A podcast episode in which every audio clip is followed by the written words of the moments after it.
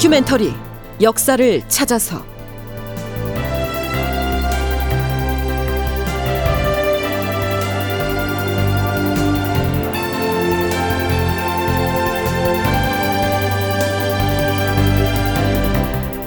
제 1192편 불사 이구는 반역인가 충절인가? 극본 이상락 연출 황영선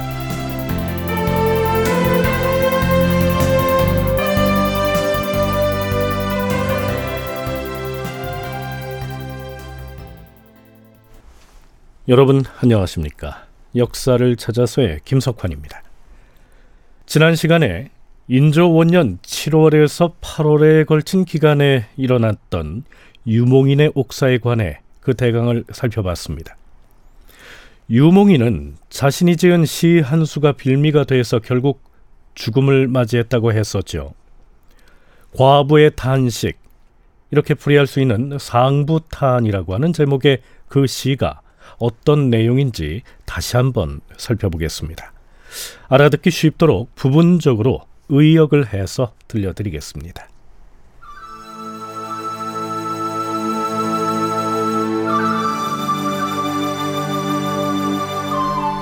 칠십 노상부 이른 살 먹은 늙은 과부가 단거 수규권 혼자서 쓸쓸히 규방을 지키노니 인인 권계가 사람들마다 찾아와서 개가 하기를 권하는데 선남 안역은 상대는 무궁화꽃 같은 멋진 남자였어라. 관청 여사시 내 일찍이 여사의 시를 익히 들었기에 조지 임사훈 태임과 태사의 가르침을 조금은 알고 있지. 백수 작춘용 백발 노인이 젊은 모습으로 단장을 한다면 영불괴 지분 얼굴에 바른 연지 분에 부끄럽지 않겠는가.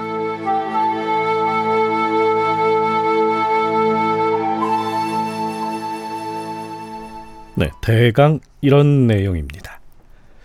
자, 이제 이 시의 속뜻을 좀 들여다볼까요?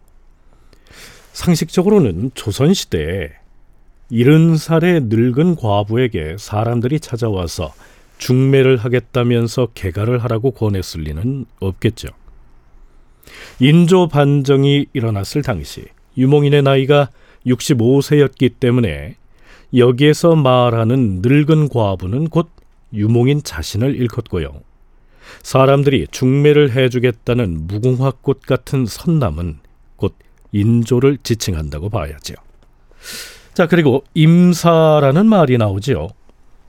임사란 태임과 태사를 함께 부르는 말인데 태임은 중국 주나라 무왕의 아내이자 문왕의 어머니로서 태교로 유명하다.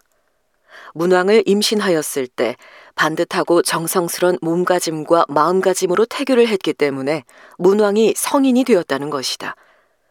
태사는 문왕의 후비로서 수많은 후궁이 있음에도 전혀 투기를 하지 않아 문왕이 많은 후손을 얻게 하였으며 평화롭게 왕실을 이끌어 문왕의 왕업을 돕는 등 내조를 잘하여 성인으로 추앙받았다. 이와 같이 태임과 태사는 문왕의 훌륭한 어머니와 아내로서 여성임에도 불구하고 중국의 성인의 반열에 오른 인물이다. 네, 그리고 태임과 태사에 관한 시를 관청의 여사에게서 들었다고 했는데요. 여기에서 여사는 대개 궁중에서 글을 읽는 여성 관리를 일컫는 것으로 해석을 합니다. 자, 그럼 이 시를 인조반정 직후의 유몽인으로 치환해서 정리를 한번 해볼까요? 영감, 북촌 사는 젊은 선비 두 사람이 뵙기를 청합니다요. 아 그래 들어오시라고 해라 들어오시랍니다. 평소에 유몽인과 더불어서 시문 짓기를 좋아하던 젊은 선비 두 사람이 유몽인의 집으로 찾아옵니다. 와, 어서 들어와서 앉게 헌데 어쩐 일로 예까지 걸음을 하였는가? 영감, 지금 세상이 바뀌어서 조정 안팎이 매우 분주합니다. 권력이 반정을 일으킨 사람들 손에 들어가서 새롭게 판을 짜느라 여념이 없습니다. 헌데 영감께서는 어찌하여 이렇듯 도성 안에 발도 들여놓지 않으시는지 하도 답답해서 찾아뵈었습니다. 반정이 일어나서 임금이 바뀌었으니 마땅히 현명하신 새 임금을 중심으로 좋은 사람들을 등용해서 판을 새로 짜는 것이야 당연한 일이 아닌가? 아니, 그러니 마땅히 영감께서도 이제는 조정에 출사를 하시어서 나는 폐위된 이전의 임금 밑에서 한성부 좌윤도 지냈고 사관원의 장관인 대사관도 지낸 사람이네. 어찌 모시던 임금이 쫓겨났다 해서 새 주군을 섬기겠다고 나설 수 있겠는가? 하지만 영감은 이첨을 비롯한 북인 무리가 임목 대비를 패하자면서 정청 소동을 벌일 때에도 거기 가담하지 아니하고 도봉산에 들어가 은거하면서 시문을 지으며 억울한 세월을 보내지 않았습니까? 이제야말로 세상이 달라졌으니 조정에 출사를 하셔야지요. 폐모 정청으로 시끄럽던 시기에 내가 벼슬을 그만두고 초야로 돌아가 글을 짓고 지낸 것은 그 길이 좋아서 내가 선택한 것이었을 뿐 억울하게 쫓겨났다고 생각한 적은 없네. 그리고 새로 권력을 잡은 쪽에서 나를 부른다 한들 내 나이 60 중반을 넘어 이제 70을 바라보게 되었으니 이 나이에 벼슬을 탐한다면 그것은 노욕일 뿐이야. 이상의 내용은 인조실록과 연려실 기술 등의 문헌 기록을 자료 삼아서 드라마로 설정을 해본 것입니다. 그러니까 유몽이는 상부탄이라고 하는 시에서 자신을 늙은 과부로 설정하고 너도 나도 무궁화 꽃 같은 남자한테 재가를 하라고 부추긴다. 이렇게 표현했었죠. 다시 말해 세상이 달라졌다고 사람들이 시류를 조차 새로 등극한 인도치하로 우르르 몰려가고 있지만 자신은 그럴 생각이 없음을 은유적으로 표현한 것입니다. 인조치하에서 벼슬을 하지 않겠다는 것은 두 임금을 섬기지 않겠다. 즉 광해군에 대한 불사 이군의 의리를 지키겠다. 뭐 이런 의지로 받아들일 여지가 충분하지요. 더구나 아들 유약이 유몽인의 그 시에 영향을 받아 광해군 복위 운동을 꾀했다가 발각이 됐으니까 말이죠.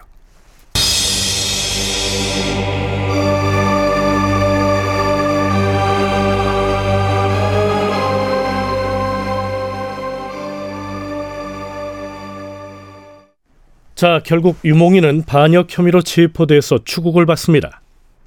유몽인에 대한 대신들의 추국 내용이 연려실 기술에 짤막하게 올라 있죠. 좌상대감, 죄인 유몽인을 포박하여 끌고 왔습니다. 그 자를 어디에서 잡아왔느냐? 경기도 양주의 서산에 머무르고 있었습니다. 죄인을 끌어다 앉혀라. 예, 죄인에게 묻겠다. 너는 어찌하여 역적 모의를 하였느냐?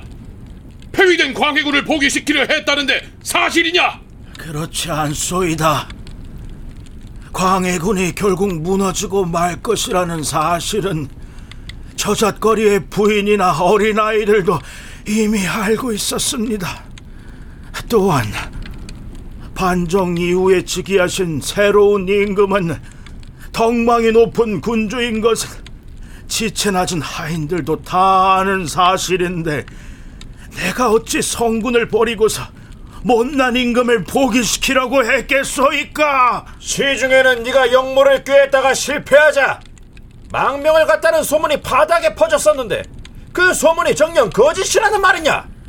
나는 망명한 것이 아니고 평소에 연고가 있던 양주의 서산에 갔을 뿐이요. 내가 상부사라는 시를 지어서 내 마음의 일단을 나타낸 바 있는데 그것이 죄가 된다면 나는 죽어도 할 말이 없소이다. 유몽인을 국문했으나 그의 아들 유약이 광해군의 보기를 꾀했다가 발각됐다는 사실 외에 그가 실제로 영모에 가담했다는 증거는 찾을 수가 없었습니다. 그래서 그에 대한 처리 문제를 두고 대신들 사이에서도 논란이 있었던 것으로 나타납니다. 상당수 대신들이 유몽인을 살려야 한다는 의견을 피력했으나 반정을 주도했던 훈신들이 고집스럽게 처형을 주장하였다. 주상 전하, 유몽이는 죽어 마땅한 자이옵니다. 만일 죽이지 않고 방면을 해준다면 매우 나쁜 본보기가 되어서 너도 나도 벼슬을 마다하고 조정에 출사하지 않겠다는 사람들이 많아질 것이옵니다. 그러하옵니다. 그렇지 않아도 새로의 조정을 꾸려나가는 이 시기에 불온한 생각을 가지고 역심을 품는 자들이 출몰하고 있는데 이때야말로 유몽인을 처형하여 선비들에게 경고를 해야 할 것이옵니다. 그렇다면 아랜대로 처결하라. 이렇게 해서 유몽이는 사형에 처해지는데요. 동북아 역사재단 장정수 연구위원은 이때 무리하게 유몽인을 처형했던 배경을 이렇게 분석하고 있습니다. 인조 반정의 주도자들이 봤을 때는 피하 식별이 안 되는 인물이었던 것 같습니다. 피하 식별이. 내 편을 최대한 만드는 거, 지지층을 결집하는 게 핵심이라고 했잖아요. 그때 이 사람이 무슨 생각을 하느냐라고 하는 게 문제였던 것 같고.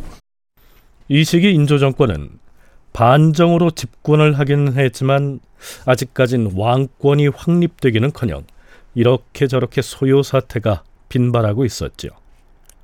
이런 시국에 유몽인이 인조 정권의 참여를 회피하고 있었으니 반정의 주체 세력으로서는 그가 어떤 생각을 하고 있는지 의심을 했겠죠.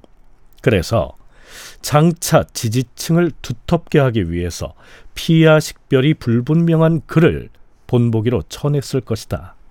이러한 분석입니다.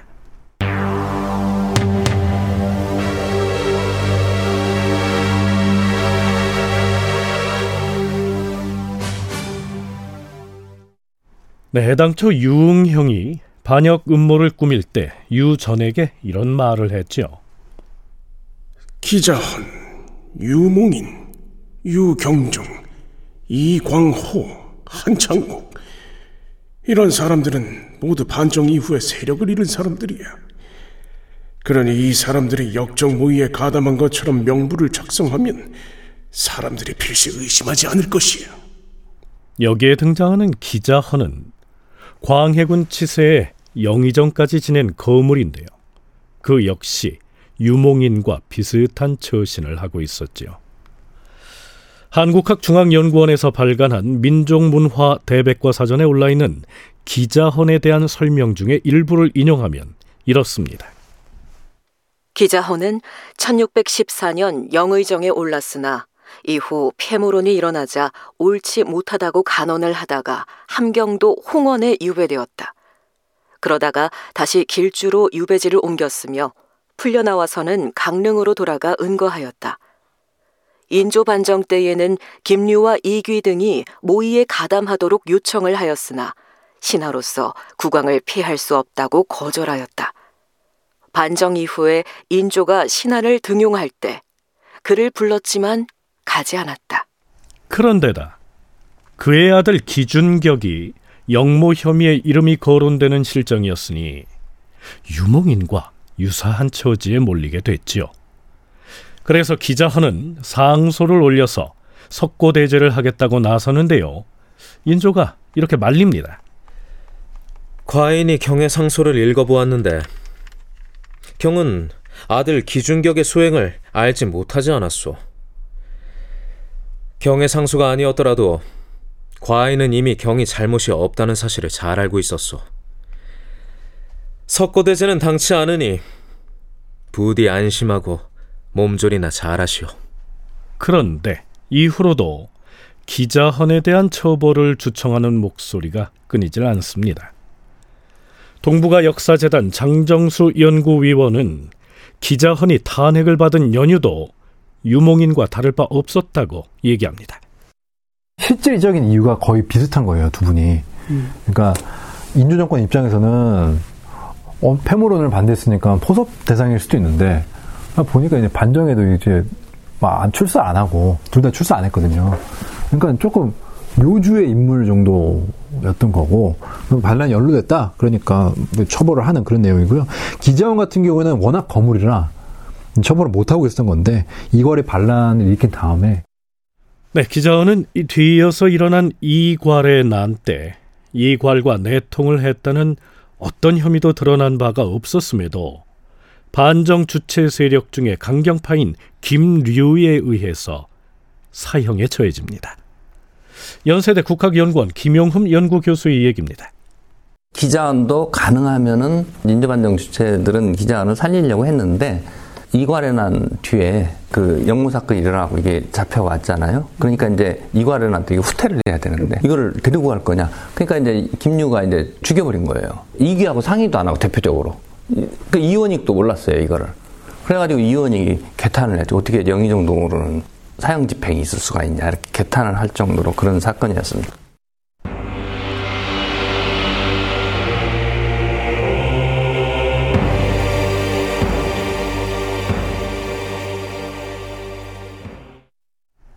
네, 그럼 잠시 시간을 이때로부터 171년 뒤인 정조 18년 5월로 건너뛰어 볼까요? 5월 12일 인조 제위 원년에 영모 혐의로 처형됐던 유몽인의 관작을 회복해야 한다는 즉 유몽인의 억울함을 풀어줘야 한다는 논의가 일어나게 됩니다. 주상 전하, 당시 유몽인은 자신이 섬겨온 임금의 성쇠와 현부를 따져서 이리저리 절조를 바꾸지는 않았사옵니다. 그는 자취를 감추고 서산으로 들어가 시를 짓고 지냈사옵니다. 자신을 과부에 비유해서 온갖 어려움에도 뜻을 꺾지 않고 스스로 죽음을 작정하였으니 처음부터 끝까지 한결같이 절개를 지켰다고 할 만하옵니다. 그러하옵니다, 전하. 게다가 그의 공초 내용을 보더라도 전명이 새 임금인 인조에게 돌아간 사실을 분명히 알고 있었고 애당초 책 잡힐 만한 굳은 말은 하지 않았사온데 어찌 그러한 신하에게 반역이라는 가장 큰 죄를 씌울 수 있겠사옵니까? 이 때문에 지금까지 그의 행적을 논할 때면 그를 치근하게 여기는 선비들이 있었사옵니다. 유몽이는 옛 임금을 위하여 절의를 다하다가 사형에 처해지고 죄인의 명부에 이름이 올랐으니 그 후손이 원통하다고 하는 것도 이상한 일이 아니옵니다. 그러니 삭탈된 관작을 회복해주고 억울함을 풀어주는 신원 조처를 취해야 한다는 주장이 제기된 것입니다. 물론 그러한 주장에 대해서 반대도 만만치 않았죠. 자 그렇다면 당시 임금인 정조의 생각은 어땠을까요? 유몽인을 신원해주는 일에 대하여 경들은 어떻게 생각하는지 모르겠다. 과인 역시 이 일에 대해서는 조심스러울 수밖에 없다. 그러나 유몽이는 인조 때에도 신하의 본분을 벗어나지 않았을 뿐만 아니라 인목 대비에게도 충성을 다하였으니 그의 죽음은 다만 두 임금을 섬기지 않는다는 불사이군의 의리를 지키기 위한 것이다. 나는 유몽인의 일을 사육신에 버금간다고 여기노라. 이렇게 해서 유몽인은 죽은 지 170여 년 만에 명예를 회복한 것이죠. 다큐멘터리 역사를 찾아서 다음 시간에 계속하겠습니다.